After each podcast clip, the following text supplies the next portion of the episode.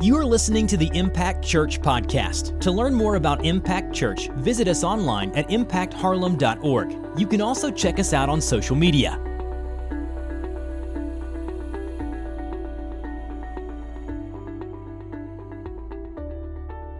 Good morning. How y'all doing? Hey, it's great to be here. Uh, I'm excited to continue on with our Inside Out series. Uh, so far, just a quick recap, we've discussed how to live a radical life in the midst of trials. Last week, Pastor Daniel talked about our response to those trials, um, and how we should listen, how we should obey, and how we should repent. And this week, we're going to jump straight in to chapter two. But really quick, what I want to do is I want to jump back to James one, twenty-six and twenty-seven, because those last two verses of chapter one springboard us straight in to chapter two. So if you have your Bibles, James one, twenty-six and twenty-seven.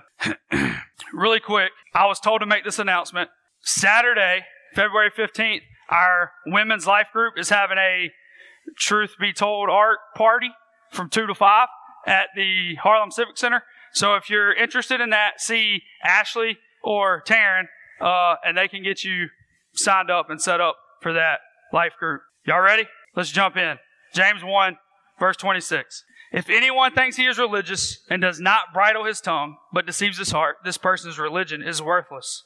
Religion that is pure and undefiled before God the Father is this, to visit orphans and widows in their affliction and to keep oneself unstained from the world. Let's pray. God, I just pray that you take over, and I pray that your Spirit speaks to minds and hearts this morning. God, I pray that you use this time to change lives. We pray these things in Jesus' name. Amen. So here James brings up an important topic. He brings up the topic of pure and undefiled religion. Now, I want you to understand something, and Pastor Daniel touched on this last week, is when we see religious and religion here in James, it isn't talking about justification. What he's talking about here is how to live out your faith in a practical way. So if we truly want to live out our faith the way God has called us to do so, this is what he says to do, and it springboards us straight in to chapter two. This says to love people. Verse twenty-seven says, religion that is pure and undefiled before God the Father is this, to visit orphans and widows in their affliction. So he's saying, hey, let's love people. Let's care about people. And this is one of the ways we can practically live out our faith. This is how we can do it the way God's called us to do it. So that leads us straight into James two. And I'm going to read verses one through thirteen. And then we're just going to unpack this a little bit this morning. James two, starting in verse one, says, my brothers, show no partiality as you hold the faith in our Lord Jesus Christ, the Lord of glory. For if a man wearing a gold ring and fine clothing comes into your assembly, and a poor man in shabby clothing also comes in, and if you pay attention to the one who wears the fine clothing and say, you sit here in a good place, while you say to the poor man, you stand over there or sit down at my feet, have you not then made distinctions among yourselves and become judges with evil thoughts? Verse five. Listen, my beloved brothers, has not God chosen those who are poor in the world to be rich in faith and heirs of the kingdom, which he has promised to those who love him? But you have dishonored the poor man. Are not the rich the ones who oppress you and the ones who drag you into court? Are they not the ones who blaspheme the honorable name by which you were called? If you really fulfill the royal law, according to the scripture, you shall love your neighbor as yourself, you are doing well. But if you show partiality, you are committing sin and are convicted by the law as transgressors. Verse ten, for whoever keeps the whole law but fails in one point has become guilty of all of it. For he who said, do not commit adultery, also said, do not murder. If you do not commit adultery but do murder, you have become a transgressor of the whole law. So speak and act as those who are to be judged under the law of liberty. Verse thirteen, for judgment is without mercy to one who has shown no mercy. Mercy triumphs over judgment. So today, I want us to look at the reality of partiality. The reality of partiality. And it it's an epidemic in America. It's an epidemic in America. What happens here is James is talking to people in the first century. Again, we, we discussed in week one that James is writing to Christ followers. He's writing to believers, and they're struggling with this aspect because what was happening in the first century is that the rich were taking advantage of the poor to get even richer. But the poor, the, the common folk, we'll just say that, they were showing partiality to the rich because they thought that it could help them get to a higher status. But what's it look like now? What's it look like in our world right now? Partiality. James says this, hey, if a rich man comes into church and a poor, shabby-looking guy comes into church and you, you let the rich man have a seat of honor and respect and you tell the poor man that he has to sit on the ground or he has to stand over there, then what you've done is you've shown partiality. You haven't lived out your faith the way that God's called you to do so. We took the, the girls to Great Wolf Lodge this weekend. Um, and if you don't know what that is, it's just this big indoor water park with tons of attractions and a hotel all attached in one, which is really good for me because I didn't have to drive anywhere. We got there and everything was there. We got there Friday evening. We all put on our bathing suits and we went to the water park. And the first thing I see was like these really big buff guys all around. I, and, I, and I'm not... I don't want you to think that that's all I was looking at, but that's what caught my attention, were these guys with small stomachs and big chests. And I'm thinking, man, mine's opposite. Like, I don't understand. Like, my chest has gone down, and this is big, and this isn't. And everywhere I turned, that's all I saw were these guys that were in shape. And I was like, you know what? I'm not taking my shirt off. I'm just not doing it. There's, there's no way I'm going to take my shirt off with all these buff guys around. So what I was doing is I was judging these guys. Not in a bad way, actually in a good way. I was judging these guys by their external appearance. Th- that's common, right? We do that. But how does that look in the church? What does it look like to show partiality as Christ followers? So the reality of partiality is this. I just have two quick points for you. Number one, it's the opposite of God's character. Showing partiality is the opposite of God's character. In Romans two eleven, it says this, for God shows no partiality. What does that mean? How is this against God's character? If you remember all the way back to Launch Sunday, we discussed what God's love looks like. We explained it. We explained that His love is that He died for undeserving people. We explained that His love is that He died for people who were unworthy, who were weak, who were full of sin, who were ungodly, who didn't deserve His love. But He showed no partiality. Romans five eight says, but God shows His love for us, and that while we were still sinners, Christ died for us. No partiality. And James touches this in the, in the very first verse. He says, my brother, show no partiality as you hold the faith in our Lord Jesus Christ, the Lord of glory. So here's this phrase, the Lord of glory, that James throws in there because he wants to remind his readers, and it's a good reminder for us, that we serve a glorious God. And in the glory of God, we're all messed up, jacked up, undeserving people. Amen. That's all of us. We don't deserve God's love, but it's available for all. In John three sixteen, we see that. For God so loved the world that He gave His only Son, that whosoever believes, that anybody, it's available for all. No partiality. It's against the character of God. He's full of grace and love. He also focuses on the inside, not the outside. In First Samuel, we see that, that Samuel is going to, to a home to anoint the next king. And he walks in to the house, and, and this tall, handsome boy walks out, and, and he immediately thinks, this has got to be the guy. This has got to be him. And, and God says, no, don't look at that. First Samuel sixteen seven says, for the Lord sees not as man sees. Man looks on the outward appearance, but the Lord looks on the heart. So here's what happened. Every son walks through. And God's like, nope, nope, nope, nope. So here's the prophet saying, hey, I know God sent me to anoint one of these guys. So he looks at the father and he says, hey, is this all you got? Do you have any other kids? And he's like, yeah, I do. I have a young boy, the youngest, but he's outside tending to the sheep. And the prophet says, hey, you know what? We're not going to start this party. We're not even going to take a seat until he gets inside. So here is David outside tending to the sheep. Wasn't even invited to the party. And now he has a standing invitation from God. So I'm here to encourage somebody this morning that even though you may feel invisible, doesn't mean that you're not valuable. You may not be visible to people, but you're valuable to God. And for the Christ follower, man, this is something that we have to we have to grasp this this morning, is that there's going to be people that aren't like us. There's going to be people that are completely different. And God's called us to love these people, to care for these people, to show no partiality. And in this text, man, sometimes it's translated favoritism, but that's not really what James is getting at here. James is really getting at prejudice. He's saying, hey, it's not that you're showing favor to another group. It's that you're you're showing prejudice to another group.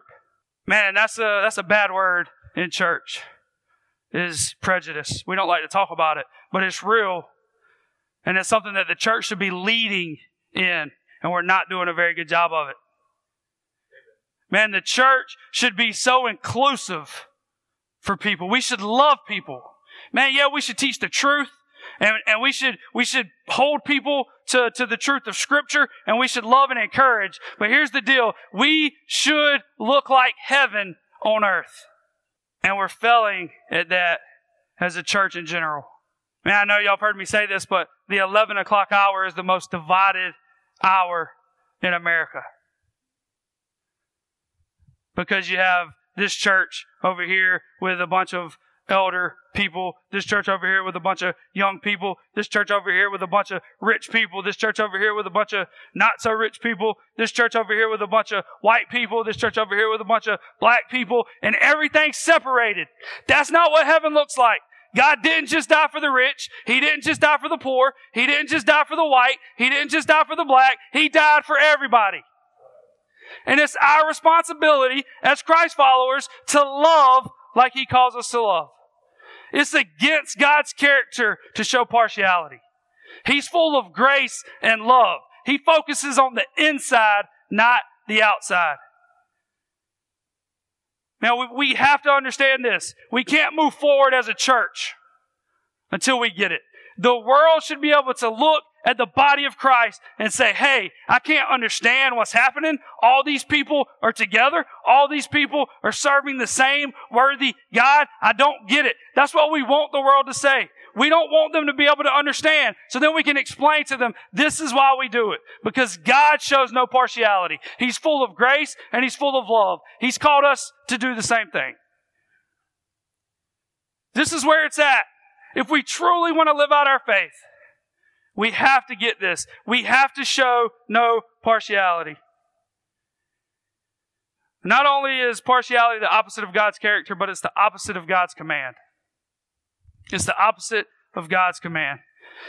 In verse eight, we see to love your neighbor as yourself.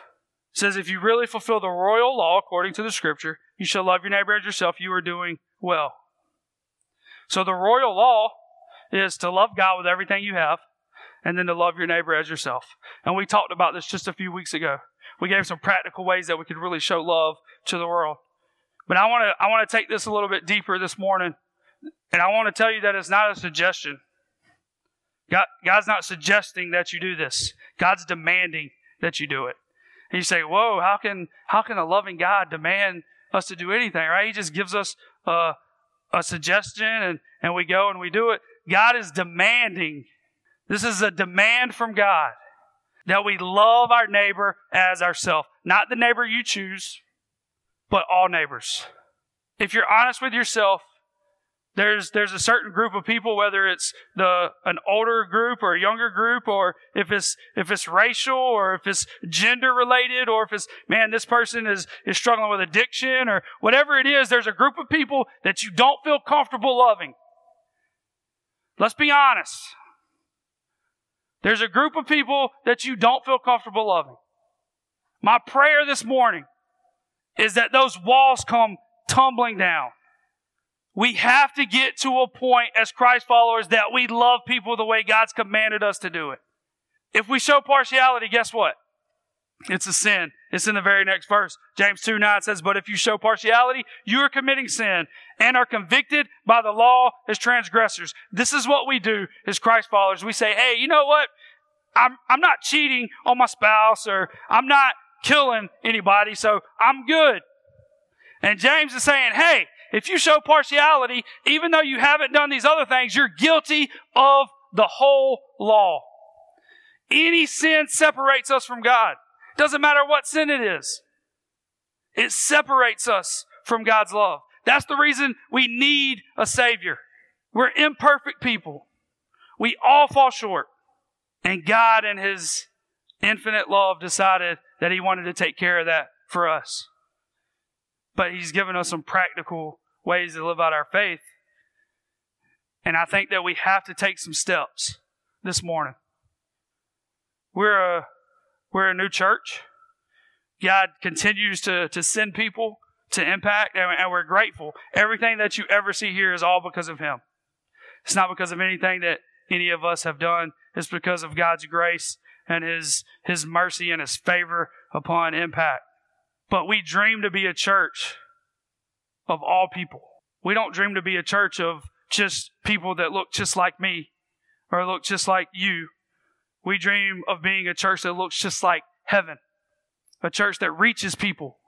But it starts with you individually, and it starts with me individually, to live it out the way that God's called us to live it out. So God's command is love your neighbor as yourself. Partiality is a sin. And show mercy to be shown mercy. In verse thirteen it says, "For judgment is without mercy to one who has shown no mercy. Mercy triumphs over judgment." This is James just repeating something from the Sermon on the Mount, which he does numerous times in this. But he says, hey, show mercy to people. Do you want mercy shown to you? Do you want forgiveness shown to you? Do you want grace shown to you? Then show it to other people. And I know it's hard. Man, this is one of the hardest ones to get because we don't feel like people deserve mercy. We don't feel like people deserve grace. We don't feel like people deserve forgiveness. And and God in His glory, the way that James starts chapter two, says, hey, you know what? You didn't deserve it either. You didn't deserve mercy. You didn't deserve grace. You didn't deserve forgiveness. But you know what? I poured it out on you anyway. Despite who you are, despite who you were, despite who you'll be, in your condition, I poured those things out on you. And then He gives us the opportunity to accept or decline. And there's going to be some people that you pour that stuff out to. You pour mercy, you pour grace, and you pour forgiveness, and they're going to decline that. That's not on you. Your job is to just show it. You're not showing it because you want a response from them. You're showing mercy, and you're showing grace, and you're showing forgiveness because God has demanded that you do it. It's so you can live in freedom. This is this is something that it's an epidemic, and it's one of it's one of the reasons that we started Impact Church. And and the first few Sundays you've heard us say that, hey, this is one of the reasons and this is one of the reasons, and that's on purpose because we want y'all to know why we started the church. And one of the big reasons, if you remember, was because we, we think there's a lot of people that believe that they're right with God and they're on their way to heaven, but they've never actually had a hard experience with His love.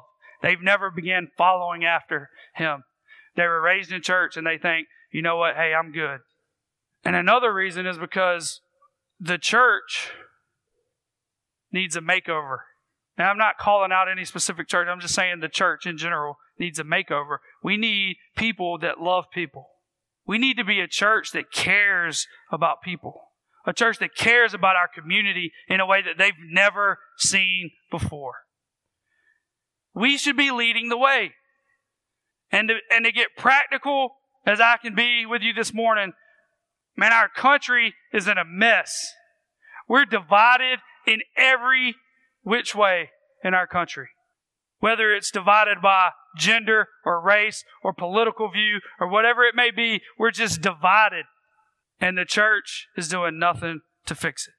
The church with a capital C. Again, I'm not bashing any church. I'm saying that we have an opportunity here as a body of Christ to make a difference in this community. To say, hey, I know that the rest of the world may look divided, but we're not that way here. And we want this community to not be that way. Let us lead the way. Let us be a people that show no partiality. Let us be a people that, that love like Christ. Let us be a people that love our neighbor as ourselves.